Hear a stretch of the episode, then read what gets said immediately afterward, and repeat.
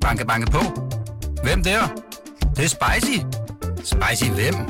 Spicy Chicken McNuggets, der er tilbage på menuen hos McDonald's.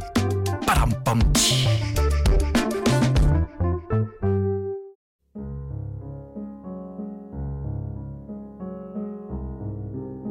Den 10. juli kl. 03.53 2016 ankommer 17-årige Emilie Meng sammen med to veninder og en ven til Korsørstationen. De har været i byen i Slagelse. Vennerne vil gerne hurtigt hjem og præger derfor en taxa. Emilie har lyst til at være alene og vælger i stedet at gå de små 4 km til hjemmet i Korsør. Men Emilie når aldrig hjem. Korsør station bliver det sidste sted, Emilie Meng ses i live. Sagen får efterfølgende landsdækkende opmærksomhed og udvikler sig løbende til en af nyere tids mest omdiskuterede drabsefterforskninger i Danmark. Med podcasten Nogen ved noget, Emilie Meng-mysteriet, afdækker BT alle aspekter af sagen, der stadig tre år efter rejser flere spørgsmål end svar. Mit navn er Bo Nordstrøm Vejle. Og mit navn er Jesper Vestergaard Larsen. Vi er journalister på BT. Over flere afsnit dykker vi ned i sagen, snakker med personer tæt på Emilie Meng, gennemgår retsdokumenter og efterprøver teorier og spor i den omfattende efterforskning. Da Emilie forsvinder den 10. juli 2016, klokken 4 om morgenen cirka, øhm, der går der nogle timer, inden hun bliver meldt savnet. Det gør hun omkring klokken 9-10 stykker om formiddagen. Og derefter iværksætter politiet en eftersøgning omkring Korsør station og omkring havnen, for ligesom at undersøge kyststrækningen. Og der søger de med hunde i området omkring stationen, og de sender en helikopter i luften, øh, der ligesom kan få det store overblik. Den eftersøgning indstiller de om aftenen, hvor efter omkring 40-50 frivillige borgere fra Korsør henvender sig på stationen og rent faktisk går ud i en, i en vifte derfra og leder efter Emilie. Og på det tidspunkt, der ved man jo ikke, om Emilie hun er stukket af. Det er stadig politiets teori, at det sagtens kan være sådan, det er. Hun er løbet væk hjemmefra. Dagen efter, den øh, 11. juli, er der igen en massiv eftersøgning i gang. Op mod 200 frivillige øh, hunde og dykker og helikopter leder efter øh, Emilie i Korsør. På grund af kraftig regn bliver eftersøgningen med helikopter stoppet, men de civile fortsætter øh, med at lede i, området. Bare lige en, en interessant ting i forhold til mm. det der, som Jan Jarlbæk sagde, den, altså tidligere efterforsker hos Rigspolitiet og, og rejsehold osv., han siger jo, at vejrforhold i sådan, en, i sådan en proces her er ekstremt vigtige. Altså hvis det regner, eller det blæser, eller der er noget, der ligesom kan viske spor ud. Ikke alene det er vigtigt, men også det der med, at der er en masse mennesker, der kan gå på et, et givet gerningssted, kan også være ekstremt afgørende. Ja, det er Så, det, han siger. Det kan jo gøre, at bevismateriale bliver fjernet. Og det kan gøre politiets arbejde. Han, han mener, at det har gjort politiets arbejde faktisk sværere. Ikke? Ja. Men og hvis vi ved, og det ved vi, at det pissede ned den aften, undskyld, men mm. øhm, det har jo gjort, at hvis der har ligget eventuelle spor, enten i græsset eller på den grussti, som Emilie måske er gået af, jamen så er det højst sandsynligt øh, ja, visket væk ja. eller, eller regnet væk. Ikke? Den, den 11. juli kommer politiet med en meget interessant udmelding. Øh, de får sagt, at Emilie Meng til synlædende har vist et livstegn ved, at hun kan læse de beskeder, folk sender til hende på Facebook.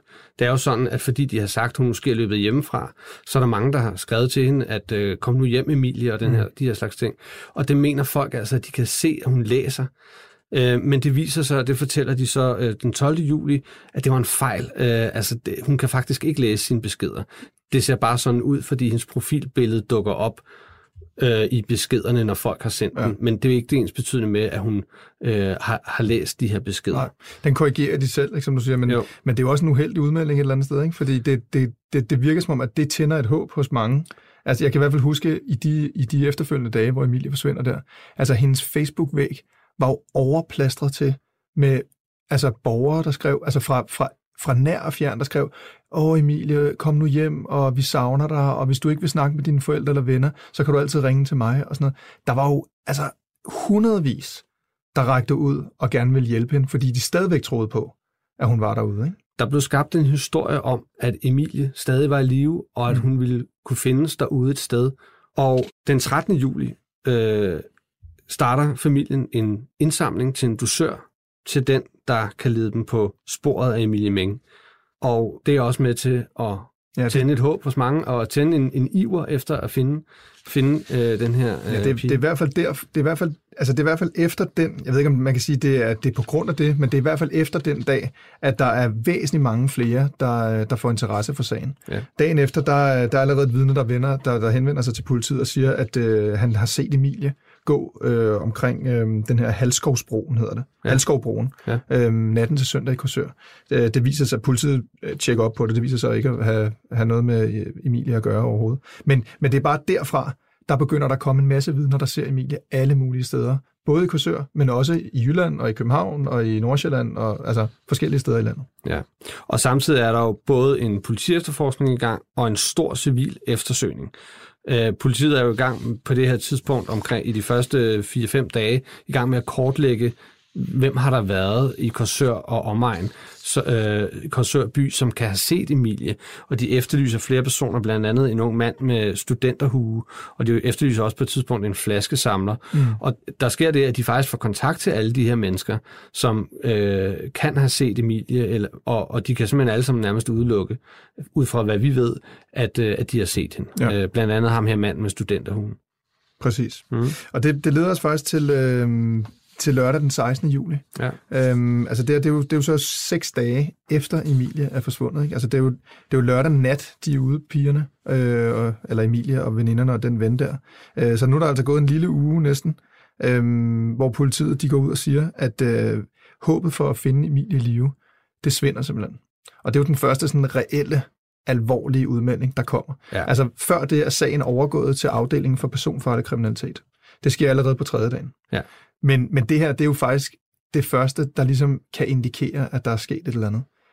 Tidligere har der været udtalelser om, at hun er i live, hun ser sine beskeder, øh, folk har ringet ind og sagt, at de har set hende, men her, der, der melder politiet altså øh, ud, at øh, ja, der tager sagen faktisk en, en, en anden drejning. Ja, det er politikommissær Marianne Rod, der går ud med den udmelding, at de håber selvfølgelig stadig at finde hende i live, men håbet svinder jo længere tid, der går. Mm. Øhm, og på det her tidspunkt er sagen jo også blevet massivt omtalt i medierne. Øhm, og der har jo ikke været det eneste livstegn fra øh, Emilie på det her tidspunkt. Nej. I den her indledende del af efterforskningen, der arbejder politiet med tre øh, scenarier. Det ene er, at hun er løbet væk hjemmefra og har brug for at være alene. Det andet scenarie er, at hun har været udsat for en forbrydelse. Det tredje er, at hun er øh, kommet ud for en ulykke eller har taget sit eget liv. Mm. Og det er jo også det, der gør, at øh, de leder jo rundt omkring i hele Korsør, øh, både civile, men også Beredskabsstyrelsen. De er ude i øh, blandt andet Korsør Nord og Korsør Bypark og et øh, grønt område ved Korsør Station og Korsør Havn og en hel masse områder øh, omkring i og omkring Korsør. Øh, blandt andet ved søer og, og havneudløb, hvor det kunne tænkes, at Emilie var, var, øh, var faldet i. Og det skal jo siges, at Korsør har jo et stort havneområde, og der er en havn på, man kommer forbi havnen på den rute, Emilie ville være gået, hvis ja, hun var Det er øh, den der Halskovbro, der vi snakker ja, om. Ja, lige præcis. Der kunne hun jo godt være snublet i, og det er ja. selvfølgelig en, en tanke, som, ja. som, øh, som, som, som er nærliggende på ja. det her tidspunkt. Men, men det, som er, det, som er ret interessant at hæfte sig ved øhm, i forbindelse med det her, og ret sigende for hele Emilie Meng-sagen, det er, at den udtalelse, som politiet kommer med omkring, at håbet svinder for at finde Emilie live den 16. Det, der så sker søndag den 17. juli, altså dagen efter, det er, at allerede fra morgenstunden, der dukker der simpelthen 400 frivillige op for at lede efter Emilie. Så politiets efterforskning har ligesom et spor, og den civile eftersøgning har et helt andet spor. Altså selvom politiet går ud og siger, at øh, ja, men vi håber stadig, men, men det ser ikke super godt ud, så er de civile, de tror på det. Vi leder som sagt efter Emilie Meng, 17 år, 168 cm høj, almindelig bygning, langt mørkt hår. Og da hun forsvandt i søndags, der havde hun en sort cardigan på, sort blond bluse, blå jeans og blå Puma eller Adidas sneakers. Den 17. juni så møder der 400 frivillige op på Korsør station for at lede øh, efter Emilie Meng. Det er både frivillige fra den organisation, der hedder Missing People, men det er også borgere fra Korsør og helt almindelige danskere, der kommer alle mulige steder fra for at lede. Og det er de eftersøgninger, der er, der starter den dag, og som løber øh, over hele sommeren, er nok den største eftersøgning efter en enkelt person mm. i Danmarks historie, vi har mm. tro. Ja. Jeg hedder Janne Biskov. Jeg er indsatsmedlem i foreningen Missing People og har været med på Emilie Mink-sagen. Missing People er en frivillig organisation og et tilbud til pårørende af en savnet borger. Missing People går ind og organiserer og iværksætter eftersøgninger i hele Danmark, og de prøver så vidt muligt at støtte de pårørende hele vejen igennem forløbet. Det kan være at tale med pressen, tale med politiet eller på anden vis gøre sig behjælpelig i en svær situation. Missing People bakkes op af et netværk, der alene på Facebook har flere end 30.000 medlemmer. Vi står her på Korsør station, øh, hvor det hele begyndte. Og jeg tænkte, at vi kunne gå en lille tur ned af, af den sti, som jo også har været et omdrejningspunkt ja. øh, for eftersøgningen. Øh, Emilie øh, forsvinder den 10 juli, og vi er første gang på Korsør station søndag den 17. juli, hvor vi laver en øh, ret stor eftersøgning. Vi har øh, base på den store parkeringsplads i bunden, og der møder omkring 492 frivillige Det var ud over al forventning og faktisk også øh, meget rørende at se, at folk kom fra, fra hele Sjælland, og nogen kom også fra Jylland, så de kom faktisk fra hele landet. Der var rigtig mange forskellige mennesker indover. Der var rigtig mange kleverianter indover. Der var forskellige andre mennesker, som, som på en eller anden måde synes, at de vidste, hvor hun var. Og det er jo også... Øh, hun er blevet set i Jylland, hun er blevet set i Tyskland, hun er blevet set på Nørreport station. Hun er blevet set alle steder. Og det er jo sådan, at når man leder efter en pige som Emilie, som ligner 90% af teenager i hendes alder, så kan hun nemt blive set alle steder. Mm. Hvordan kan det være, at du er i, i Missing People og laver det her frivillige arbejde?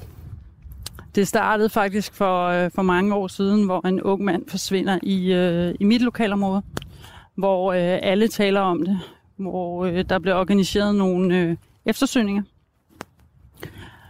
hvor man sådan, og lige pludselig så opdagede jeg, når man mødes på en eftersøgning, så behøver man ikke kende hinanden, man behøver ikke have, have noget som helst andet til fælles, end at ville hjælpe en familie med at finde en savner. Mm.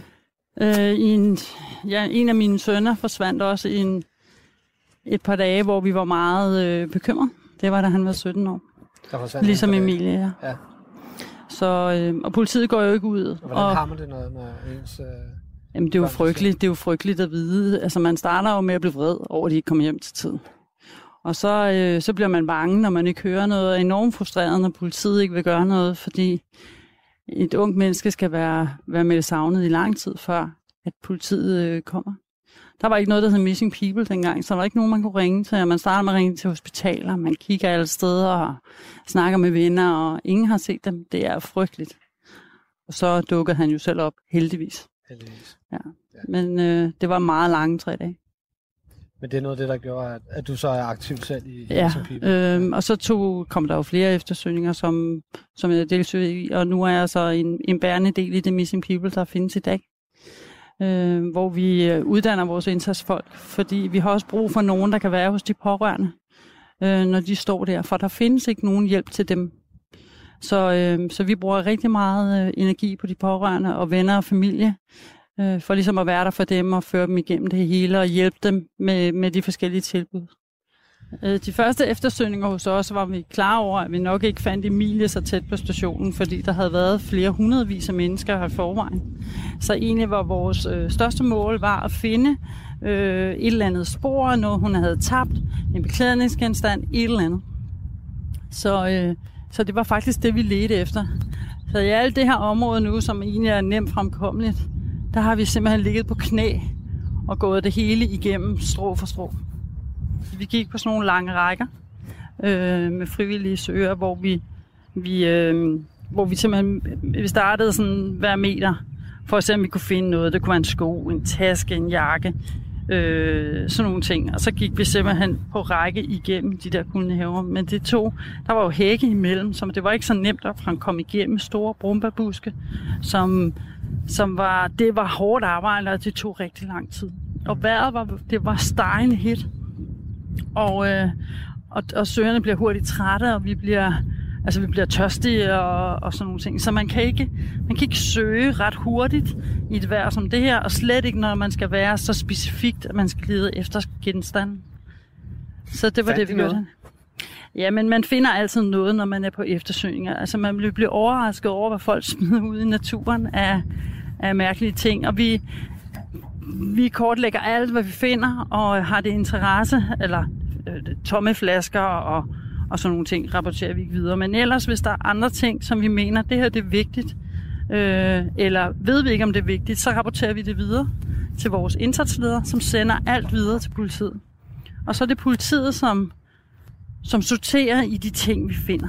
Reelt er vi bare tingfinder, som finder de spor, som vi håber kan give øh, den sidste brik i puslespillet. Kan du ikke lige prøve at beskrive området her? Fordi den her stien gik jo lige ud, og nu har vi lavet sådan et, i sådan et højre sving. Uh, her, her, sådan her så det ikke ud nej. for tre år siden. Her, øh, her giver, går stien ind til de eksisterende øh, kolonihaver. Ups. Ja. De eksisterende kolonihaver. Øh, og det, der er, er lavet her, det har jeg slet ikke set før. De har bygget noget til venstre, og de har sat nogle solceller op til højre. Der var kun marker, da jeg var her sidste gang. Så området, det har ændret sig? Ja, det har ændret sig meget. Og det tror jeg, at, at kommunen har, har sat en stor ære i at få noget, få noget lys op, så det ikke er, og jeg kan se, der også sidder noget overvågning på den bygning der, for ligesom at, øh, at skabe noget tryghed mm. øh, for de borgere, der bor her og går den her vej igennem. Vi lige være gået tidligere ind i sagen, hvis politiet havde meldt noget andet ud? Nej. Vi går først ind i sagen, når vi har en anmeldelse for de pårørende. Og så når, for, når de pårørende gør det, så øh, kontakter vi altid politiet for at høre, vil det være i orden, at får vi tilladelse til at lave en efterlysning på vores side. Øh, det gør vi i rigtig, rigtig mange tilfælde, og, og hvis vi så vurderer, jamen, eller politiet vurderer, at vi kan gøre en forskel, vi kan koordinere de, de øh, frivillige, der allerede er der, eller vi gerne vil lave vores egne eftersøgninger, så får vi tilladelse af politiet til det. Mm. Så ved politiet præcist, hvor vi gerne vil søge. De har fået kort over de områder, vi gerne vil være, eller der, hvor vi godt vil være. Nogle gange så siger de, det område øh, vi vil gerne have, I holder jer ude af, fordi vi vil gerne have deres hunde på først, for eksempel. Eller vi vil have brug for, at I tager det område, fordi de ved, at vi kan få rigtig meget frivillige kræfter til at, at gå igennem et område, som politiet ikke kan mønstre. Så det er det, vi gør. Missing People er ikke den eneste gruppe, der leder efter Emilie Meng i de her dage. Andre grupper melder sig også i eftersøgningen sammen med civile borgere fra Korsør. Og det er ikke alle, der overholder de retningslinjer, som Missing People øh, retter sig efter, og ifølge Janne Biskov er det heller ikke alle, der overholder lovgivningen. Det er en sag, som fylder rigtig meget hos rigtig mange mennesker, specielt borgerne i Korsør. Øh, de føler med familien, mange kender familien eller veninderne, så der opstår sådan nogle små grupper, som øh, udover de store eftersøgninger selv går ud og leder. Øh, en anden stor gruppe går også ind i sagen og har deres øh, eftersøgninger. Men der var også nogle søger, som var ikke var så, det var ikke så vigtigt for dem, hvem de søgte hos. Det vigtige var at lede efter Emilie. Øh, det er ikke et problem for os, at der er andre grupper, som er ude at lede. Tværtimod, så nu flere, nu bedre. Men det er, det er et problem for os, hvis, øh, hvis de almindelige love i Danmark ikke bliver overholdt, eller regler og retningslinjer for Rigspolitiet, som vi arbejder ud fra, ikke bliver overholdt. Hvad kan det være for regler? Øh, det kan være sporsikring for eksempel. Hvad, det, hvad vil det sige? Øh, sporsikring er, hvis man finder noget, og man ikke rører ved det, men at man heller ikke fortæller videre, om man har fundet. Det kan være, at man ikke flytter på det, at man ikke går på privat grund, for eksempel. At øh, man beder om de tillader, vi indhenter altid de tilladelser, vi skulle. Der ligger noget mark herude hvor vi havde hunde ud. Øh, der beder man om tilladelse hos bundemanden. Vi har også andre steder, hvor vi skulle indhente tilladelse for lodsejere for at kunne være. Og hvis man ikke gør de der ting, så i den her, lige præcis i den her sag, så vendte det hele tilbage til os også. Men siger du, at der var nogle af de retningslinjer, altså nogle af dem, der var ude at lede, som ikke overholdt de retningslinjer? Ja, det var i hvert fald det, var det som, som medierne skrev. Øh, mm. Øh, nu har jeg jo ikke været der og set det. Nej. Men det var, det var det, som medierne skrev, og det var der, hvor vi bliver forvekslet i al den her virak.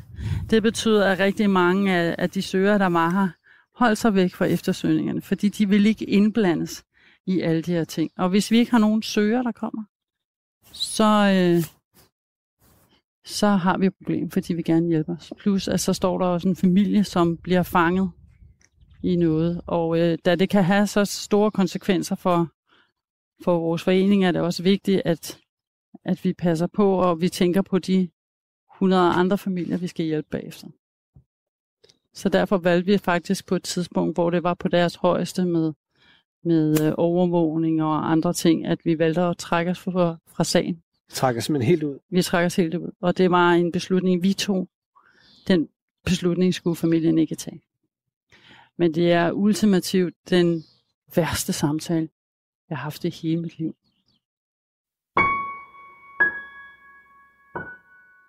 Men Missing People er ikke de eneste, der er ude at lede efter Emilie Meng. Der er også private borgere fra Korsør og andre dele af landet, og så er der en stor gruppe, der kalder sig forsvundne personer. Ifølge Janne Biskov er der flere af de her andre eftersøgere, som går ind på privat grund uden at bede om tilladelse. Den civile eftersøgning kommer så meget ud af kontrol, at Missing People til sidst vælger at trække sig fra eftersøgningen. Selvom Missing People trækker sig fra eftersøgningen, så stopper den civile interesse for at finde Emilie på ingen måde. I stedet kommer flere og flere danskere til. Folk møder op omkring Korsør station. Der er civile eftersøgninger på Hesteryg. Der er møder med barnevogne, der går igennem området. Politiet får adskillige henvendelser fra klaveriante, der mener at have hørt, set eller talt med Emilie, og interessen ser ud til at være større end nogensinde. Der bliver trykt plakater med efterlysning af Emilie, som bliver sat op alle steder i Danmark. Sågar bliver de trykt på forskellige sprog, og i forskellige lande, Danmark, Tyskland, Norge osv., der bliver der sat plakater op, hvor man leder efter Emilie. Sagen overgår senere til Interpol, og nu er der altså en efterlysning på international plan efter den unge pige. Mediernes interesse for sagen blev ved med at vokse, og snart er det hele Danmark, der leder efter Emilie. Og der er også en mand i Skive, der mener at have set Emilie. Han har sågar taget et billede af hende og sendt det til Midt- og Vestjyllands politi. Midt- og Vestjyllands politi gennemsøger området med hundepatruljer, og de gennemser overvågningsvideo fra Skive og omegn. Men de må bare konstatere, at det ikke var Emilie Meng, der blev set i Skive.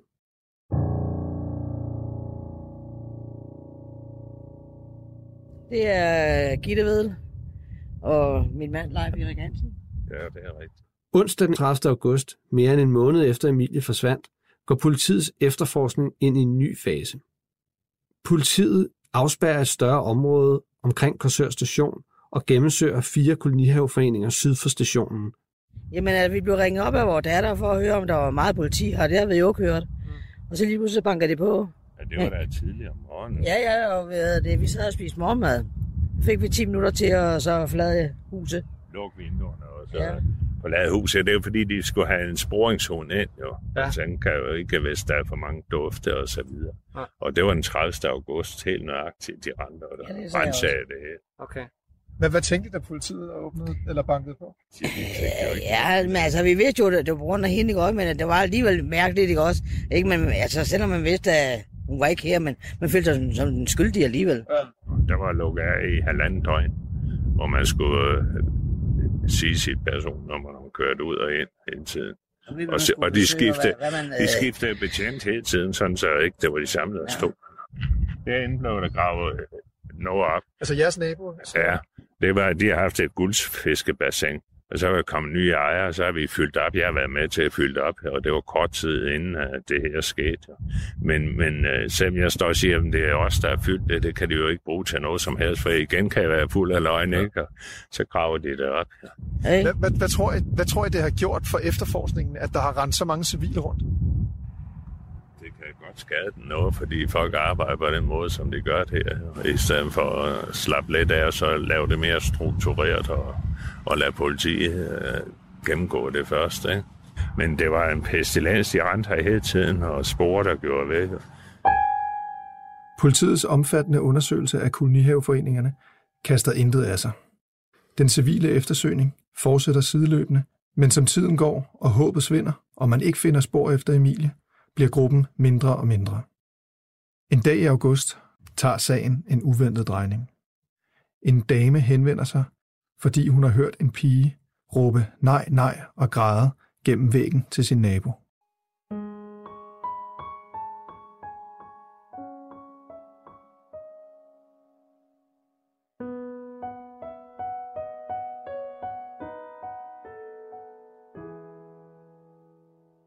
Du har lyttet til podcasten Nogen ved noget, Emilie Mengmysteriet. Ved du noget? Så skriv til meng bt.dk m e n g bt.dk Ellers lyt med i næste afsnit.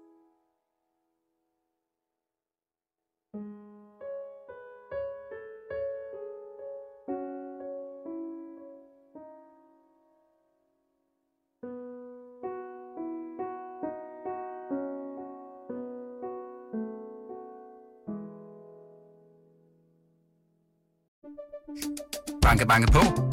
Hvem der? Det, det er spicy. Spicy hvem? Spicy Chicken McNuggets, der er tilbage på menuen hos McDonald's. Badum, bom, tji.